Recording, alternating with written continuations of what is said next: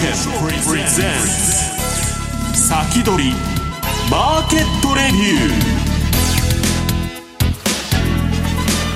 ーこんにちは石原潤と。あれ？皆さんこんにちは。えー、大里清です。アシスタントの大里清です。ここからの時間は楽天証券プレゼンツ先取りマーケットレビューをお届けしていきます。改めましてご紹介します。パーソナリティです。現役ファンドマネージャーの石原潤さんです、はい、よろしくお願いします。よろしくお願いいたします。さあ石原さん、はい、えっと株もアメリカが強いそしてドルも強いそれからコモディティも値上がりっていう感じですかね。なんかおかしいんですよねだから。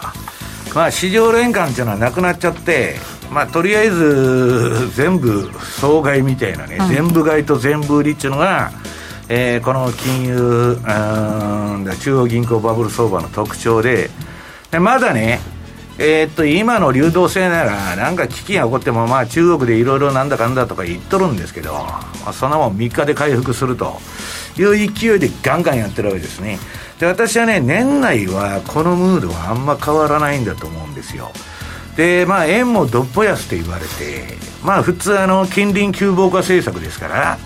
まあ、円安すぎるっつってアジア諸国から文句が出たりあるいはドル高にねアメリカね頭にきて、まあ、牽制とかするんですけど今のところあの全世界インフレですんで、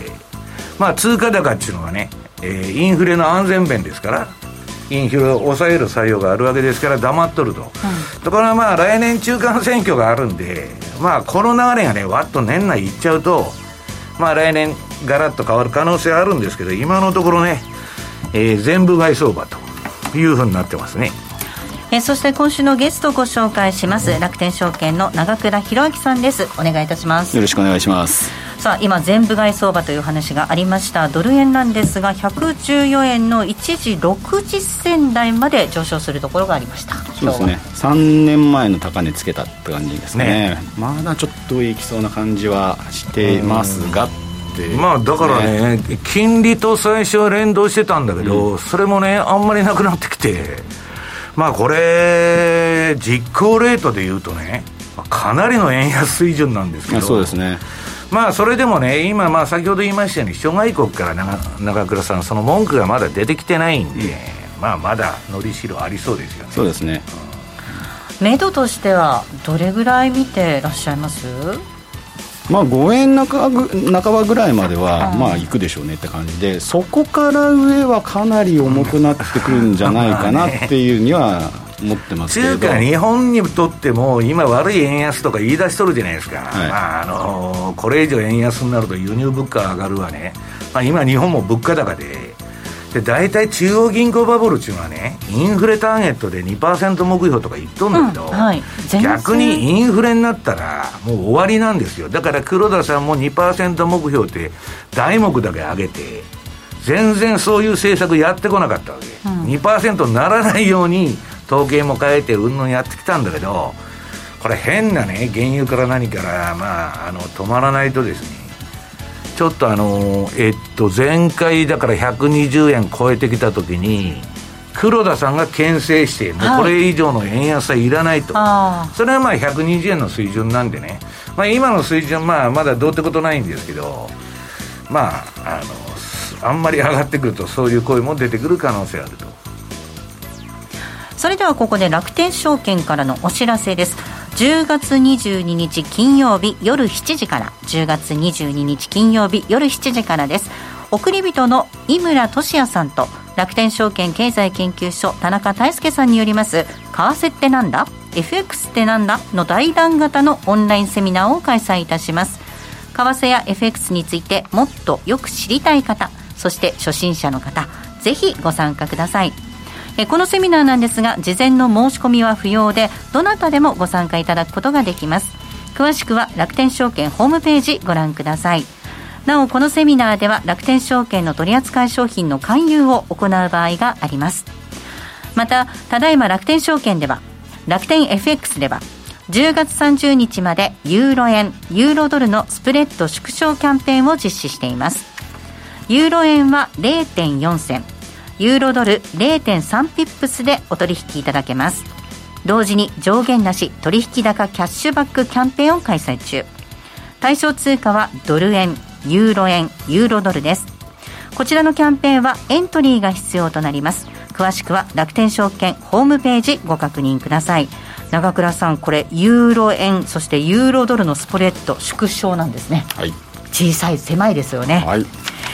これを機会にはい、ぜひ取引を、はいしていただければと思っております。えー楽天証券の各取扱商品等に投資いただく際は所定の手数料や諸経費等をご負担いただく場合があります。また各取扱商品等は価格の変動等によって損失が生じる恐れがあります。投資にかかる手数料等及びリスクについては楽天証券ウェブサイトの投資にかかる手数料等及びリスクページや契約締結前交付書面等をよくお読みになり内容について十分にご理解ください。金融商品取引業者関東財務局長金賞第195号楽天証券株式会社。えそれでは進めていきましょう。この番組は楽天証券の提供でお送りします。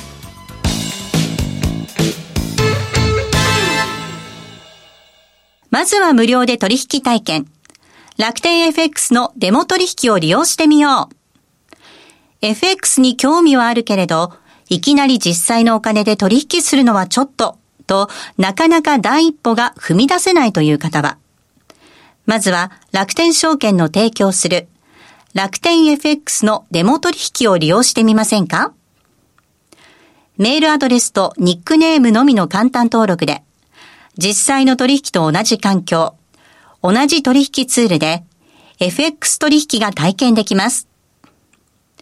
口座開設やデモ取引にかかる費用、取引ツールのご利用は、もちろんすべて無料。詳しくは楽天 FX デモ取引で検索。楽天証券の各取扱商品等に投資いただく際は、所定の手数料や諸経費等をご負担いただく場合があります。また、各取扱商品等は価格の変動等によって損失が生じる恐れがあります。投資にかかる手数料等及びリスクについては、楽天証券ウェブサイトの投資にかかる手数料等及びリスクページや、契約締結前交付書面等をよくお読みになり、内容について十分にご理解ください。金融商品取引業者関東財務局長金賞第195号。楽天証券株式会社。ウィークリーマーケットレビュー。ここからは楽天証券 FX 事業本部長長倉博明さんにお話を伺います。さあ長倉さん為替動いてきました。黒線中心に円安という流れになっています。そうですね、かなり円安が進んでいるというよりは、ドル高なんですよね。で、というか、あと円や、円安、円弱？いやだから円弱ですね。ドル高と円どっぽ安の同居なんですよ、ね同居なんですよ。というところで、でまず、まあ、どの取引、えっとお客様取引しているかといったところを見ていきたいんですが、まあ、もうドル円は当たり前のように、えー、2番目5ドル円、3番目ポンド円といったような感じで人気でしたと。で、まあ、日中、どれぐらいその、えーえーっと変動しているかっていったところなんですけど、まあ、ドル円で大体、まあ、先月より、9月よりはうちょっと動いてるのかなっていうような感じで、まあ50銭程度、50、60銭ぐらいかな、動いてるような感じはしてますよというような感じで、えー、5ドル円もポンド円も、まあ、かなりボラティリティが出てきましたといったところですね、ペソなんかも、えっと1%以上1日動いてると、平均で動いてますんで、かなりいいですと。で、えーまああのクロスとかえー言ったところ、クロス円とかでは、やっぱり、えー、ボラティリティの高い通貨ペア出してますけど、ランド円とかですね、えーノルウェークロナ円、これもかなり上昇ししていて、でまあ、ここら辺はあのし資源が上がっているといったところで、まあ、そこ交換されているというような状況で、まあ、人気がある通貨といったところになっております。で、えー次まして、はい前回はソフトパッチというのをご紹介いただいてそこからなんかこう状況変わってきた感じしますけれどうん。も、えーっとそうですね。今日ね実は、えーっともう一つツイストスティーっていうのと、うんはい。交易条件どっちしようかなっと思ってたんですけど、うん、今日はツイストスティープ、まあ、あのちょっとね、えっと、金利が、まあ、ツイストスティープって短期の金利が、まあ、あの下落して長い長いところとか長期金利が上昇、まあ、しているという、短期が下がるっていうのはどういうことですか？これだからやっぱりジャブジャブになってやっぱりなってるんで短い足元のところは金融緩和だなんだって言ったところでお金出してるんだけどでもやっぱりインフレ懸念があるんで長期が上がってるって言ったところなんですね。でこういうリードカーブが立ってきてるんですよね立ってきてるんですよね、でやっぱりこういうような形になってきてるとえーまあ、これ、ドルが、えー、なってるんですけれど、うん、そうすると、やっぱりドル高にこれもつながってるのかなって言ったところでですね、まあ今日はツイストスティープっていったところですね。を、えーと、紹介いたしましたといったところです。これ石原さん、えっと、イールド立ってくると結構これ金融機関はいいんですよ。安い金でね調達して、まあ、高い金で貸し付けるみたいなビジネスモデルが成り立ってくるんだけど。銀行もかんですよね、はい。銀行儲かるんだけど、これ、まあ、テーパリングとか利上げとか言っとるんだけど、その割にね、こんな短期が下がってきて、で、長期はね、まあ、長倉さん説明された通り、うん、インフレだと、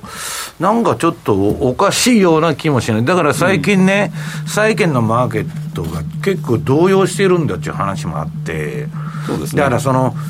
ドル高もね、流動性が逼迫してるんだと。あの、中国の、あの不動産の倒産もドルだけっては全部払わずに、うん、人民元建てだけまあ、中国ファーストで、自国の、まあ、人民元建ての投資家は保護するけど、海外投資家が買ってるドル建ては泣いてくれと。うん、話になっとんだけど、ドルのね、やっぱ調達、これ、日本企業も言われてるんですよ。まあちょっと年末にかけて、まあちょっとそういうね、ドル不足みたいな感じになってきてるのかなという気はしないでもないんですけど。そうですね。ではテクニカル探索です。はい。どうでしょう？見当たりませんでしたっていうよりは、はい、えー、と前回1か月前に、うん、えー、まあ、ここちらご出演した時に見てはいろいろ見てたんですけれど、まあ、この1か月の間に結局ダブルボトムだトリプルボトムだって全部つけて、うん、もう全部円は上上がっちゃってて、はい、消えちゃったんだよね、はい、もう今は昔みたいな感じになっちゃってるといったところなので、えーと今回は見当たりませんでしたといったところです。なので、今日いろいろと、えー、各通貨ペアご紹介しますけれど、テクニカルっていうよりは、どっちかというと、なんかファンダメンタル的っていうか、うん、そんなようなお話も含めてですね、ご紹介していきたいなというふうに思っていますというところで、まずドル円からいきましょうか。はい、お願いします。ドル円です。はい。でまあこも足元もう強いですよね、もうもう9月の中からもう上がっていって、うん、もう、えーと、とこれ、冷やしで見ているんですけど、もう冷やしで見てると、じゃあどこまでこれ上行っちゃうの、っていうようなところがありますよと。で、ま、まあ、あの、先ほど、石原先生もおっしゃってましたけど、やっぱり中国の問題が一応まあ、ちょっと片付いてるって感じで、えっと、まあ、結局、野良から野良からね、今のところ利払いだけだから、そうですね、になってるっていうのと、まあ、それからあと、あれですね、あの債務上限問題があったんですけど、まあ、これもなんとか先送り、まあ、12月の頭まで、とりあえず送っとると、はい、送りましたよといったところに、えー、株高、原油高っていったところがあるんで、まあ、あのまあ、ドル買い。っっていう方向に行ってますよと。であとあの株高でもやっぱりあの日本人が米株買ってるのもかなり、うんえーまあ、あってですね、結局、日本の今、米株ブームって凄まじいですからね、はい、でこれもあのドル需要があるので、まあこうまあ、全体から見るとそんな大きくないかもしれませんけれども、やっぱりこれが、まあ、ドル支えているといったところが見えてますよと、まあ、アメリカしかね、上がってないんですよ、FT100 もダックスもね、日経もね、ささほど、まあ、上がってない中で、ニュまあ、アメリカ市場だけ一人勝ちみたいになってると。今でもあのアメリカ株持ってらっしゃる方は、えっと、キャピタルゲインプラスその為替の分でも結構保有のそのね持ち分膨らんでますね,、ねうん、でも気をつけないと今度さあの逆の時はダブルでくるから。そう逆の時はダブルですね っていうことですね、はい。うん、でえー、なので、冷やしで見ると、もうどこがチャートポイントで、どこで止まるのって全然見えませんそうですね。なので、次のページ、週足で見ました。はいで週足見ると先ほど、えー、と申し上げましたように、えー、と3年前の、まあ、高値ですかね、まあ、これをまあなんとかつけましたと。まあ、はい。際どいところに来てますね、そうですね。面みたいな。でそうですね。で115円、やっぱり何回か、えっと折り返しちゃってるんで、まあ、ここは頭重そうなんですけど、そういったのを全部は跳ね返して、今、上上がっちゃってるんで、このなので、まあ、もう少し上行ってもいいんじゃないのかな、なんか5円天井で、ここ売りとかって言ってると、なんか危ないなって感じはあれ、長倉さんが言ってたのか、武田さんが言ってたのか、荒地さんが言ってたのか、ちょっと忘れちゃったけど、あの月足の均衡表の雲抜くとか抜かんとかいうああ、話もそうですね。ってはい。はい。ですね。あなので、あの、私はもう今、えっと、年末ぐらいまではもう、もう、えこれまで円高って言ってましたけど、まあ、ちょっと、円安というか、ドル高ですね。っていったところを見てますよと。で、えーつ心配なのが次のページなんですけれども、これですね、えっと、FX におけるお客様のドル円のポジション、ああの、買い持ちになってるのか、全体でですね。これは楽天証券のお客さんのポジシいや、ョンですこれは FX 業界全体ですね、これはあの金,、えっと金先物取引協会が毎月データ出しているので、あじゃあ、これ、日本人のポジションと。日本人のポジションですね、はいはい。ほぼ。で日本人のポジションを見ると、まあ、日本人のポジションってものすごい大きいんですけれど えっとこれ赤になってるのが、えー売りポジションに傾いてるっていうところなんですね。ドルをじゃあ、ドドルを売ルでってる。ドル売りになってる。と、はい、でこの赤の、えー曲線があるじゃないですはあかそれはドル円のレートなんですね。はい、でえあのーこれ見るとこう買いが溜まっていくと下がっていくんですね。下がっていく局面でやっぱり皆さん買っていくんでまあさレートが下がってると。で今上がってるところで今度ショートになってるんですね。うんだからお客さはい。ん苦しんでるってこと苦しんでますね、で踏み上げられちゃってる可能性があるんですけれど、でまた115円で、えーまたショートっていうような感じで、まあ、値頃感で取引してると、これ、1週間遅れでしたっけ？これは、あこれ 1, かデータは。1ヶ月のやつなんで、うん。はい。いうところですね。い。やだからこれ。月末ですね。月末ポジションってことですね。あそうか。投機筋はねこれ、買い方からしたら踏ましてやろうと。いう、まあ、仕掛けをされそうな感じのデータですよ、ね。ヘッジヘッジファンドは狙ってると思いますね。間違いなく。なのはい。なので、もう、あの、でもうファンダメンタルズに関係なく買い戻しでいっちゃうという可能性もあると、そうですね。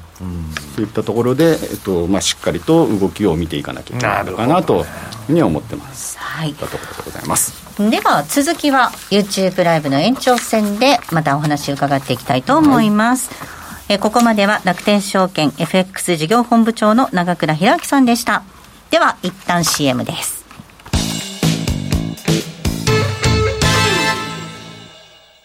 まずは無料で取引体験楽天 FX のデモ取引を利用してみよう。FX に興味はあるけれど、いきなり実際のお金で取引するのはちょっと、と、なかなか第一歩が踏み出せないという方は、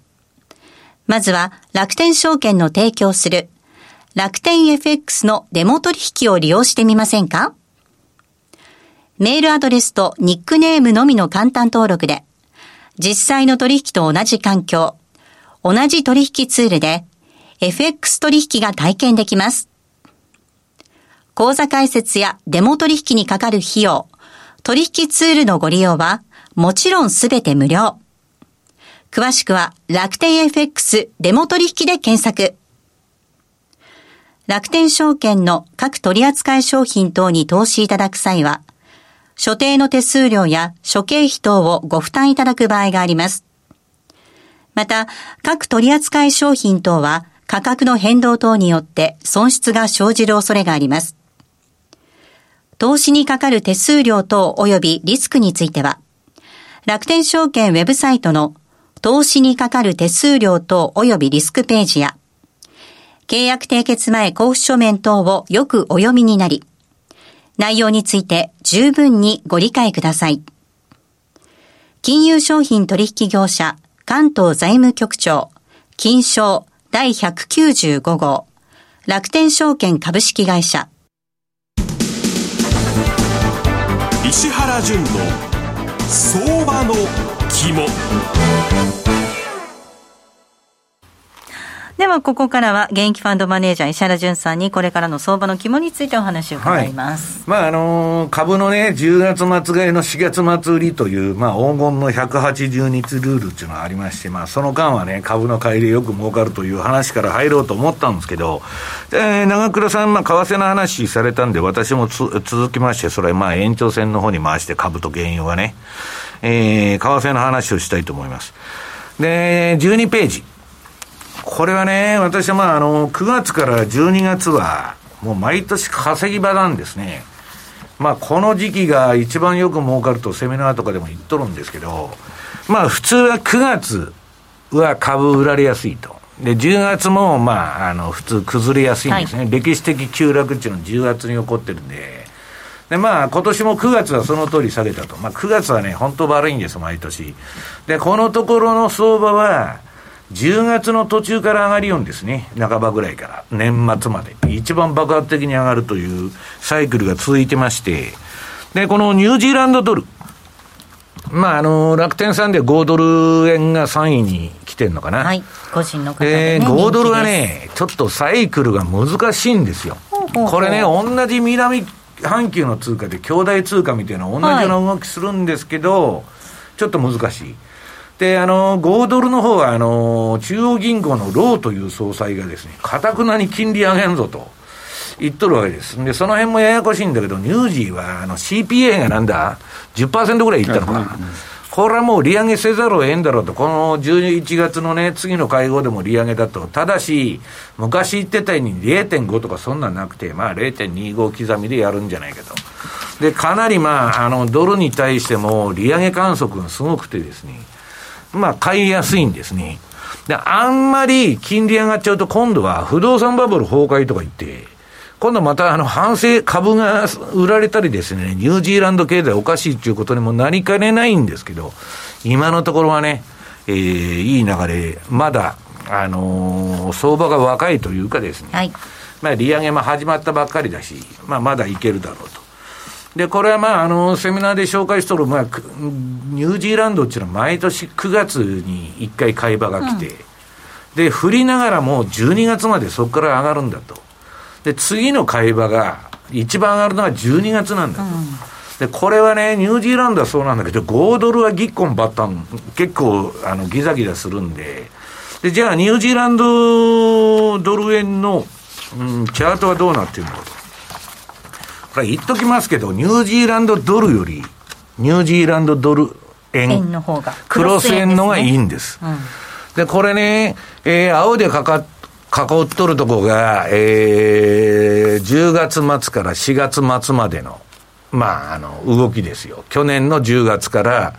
えー、10月末から今年の4月末までの。で、株の上がる期間が終わると、だらだらだらだら、まあ、しょうもないっていうか、調整相場やっとったんですけど、まあ、いよいよ10月末が近づいてきましたり、まあ、クロス円っていうのは株との連動性が高いですから、えー、株がリスクオンになればクロス円も買われるという形でですね、まあ、ちょっと面白いんじゃないかなと。で、まあ、一番上がるのは、まあ、確率的に言ったらですよ、私は相場確率にかけるゲームだと言っとるんで、まあ、11月、まあ、12、11月末か12月の頭ぐらいに買うのがいいんだろうけど、今ね、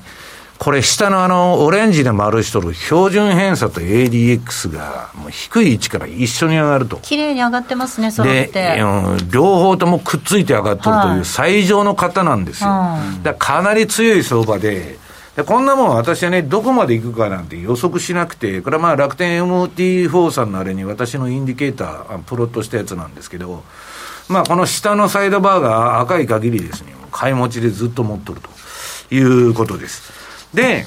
まあ、クロス円はね、何やってもそういう循環、今、カナダから、えー、何からね、アングロサクソン通貨がいいと。ポンドもいいですもんね。要するに何かっつったら、インフレターゲットを採用しとる国は、インフレになってくると利上げせざるを得ないと。だから、アングロサクソン相場だと、まあ、楽天さんのね、えー、トーシルのあの、外為市場アウトルックにも書いてたんですけど、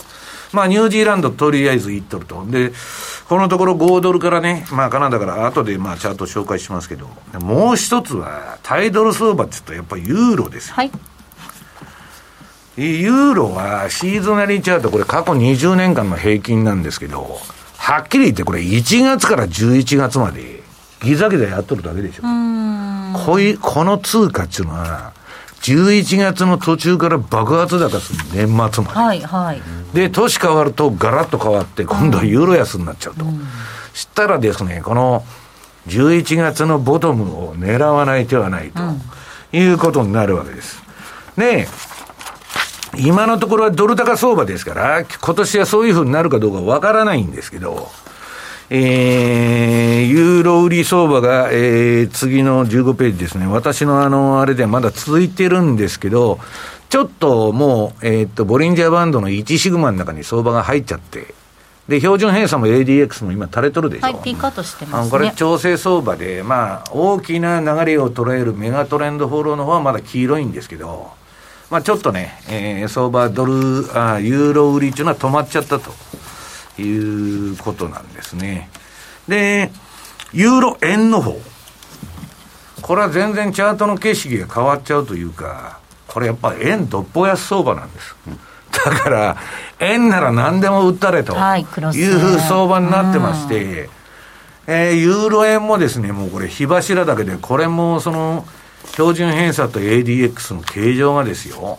もう低い位置から一緒に上がると。綺麗に上がっている。このパターンが出た時はもう目つぶって乗らなダメだというパターンに今なっとると。で、これはまあ、うん前の高値がもう見えてますから、はい、ここ抜けてくるうんとこれやりに来て、がまあ、さらに抜けるかどうかということになってるわけですね。で、ポンド円。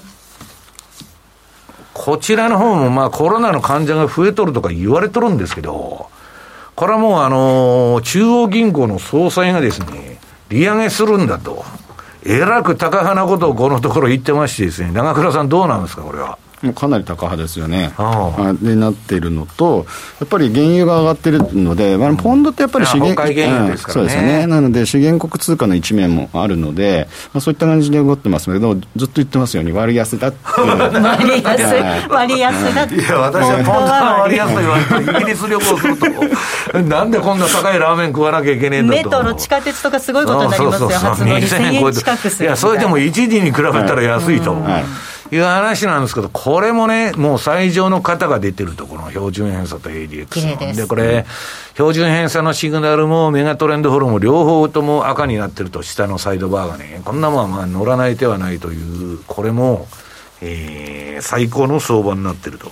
いうことなんですね。だから、ポンドはもう利上げ観測で、まあ、アングロサクソン通貨の中でカナダが先行してやったんですけど、このところまたニュージーとポンドが、そういう利上げ観測が強まっているということで、当然買われてるということです。で、18ページ。これまあ楽天さんで人気が高い5ドル円ですね。これも全く同じ方ですね。標準偏差と ADX が、こんだけ揃って上がるのは久しぶり。この前の大暴あのコロナの暴落以来の綺麗な形で上がってまして、まあかなりですね、えーいい相場をやってるいうことですね。はい。時間がなくなったかそうななんです、はい。続きまたはい。延長戦でお話伺っていきたいと思います、ここまでは石原潤の相場の木もお届けしました、さああっという間にお別れのお時間です。えー来週なんですが楽天証券土井正嗣さんにアメリカ株を中心にお話しいただく予定となっておりますのでぜひ来週もご期待ください。えーそれではリスナーの皆さんまた来週。この番組は楽天証券の提供でお送りしました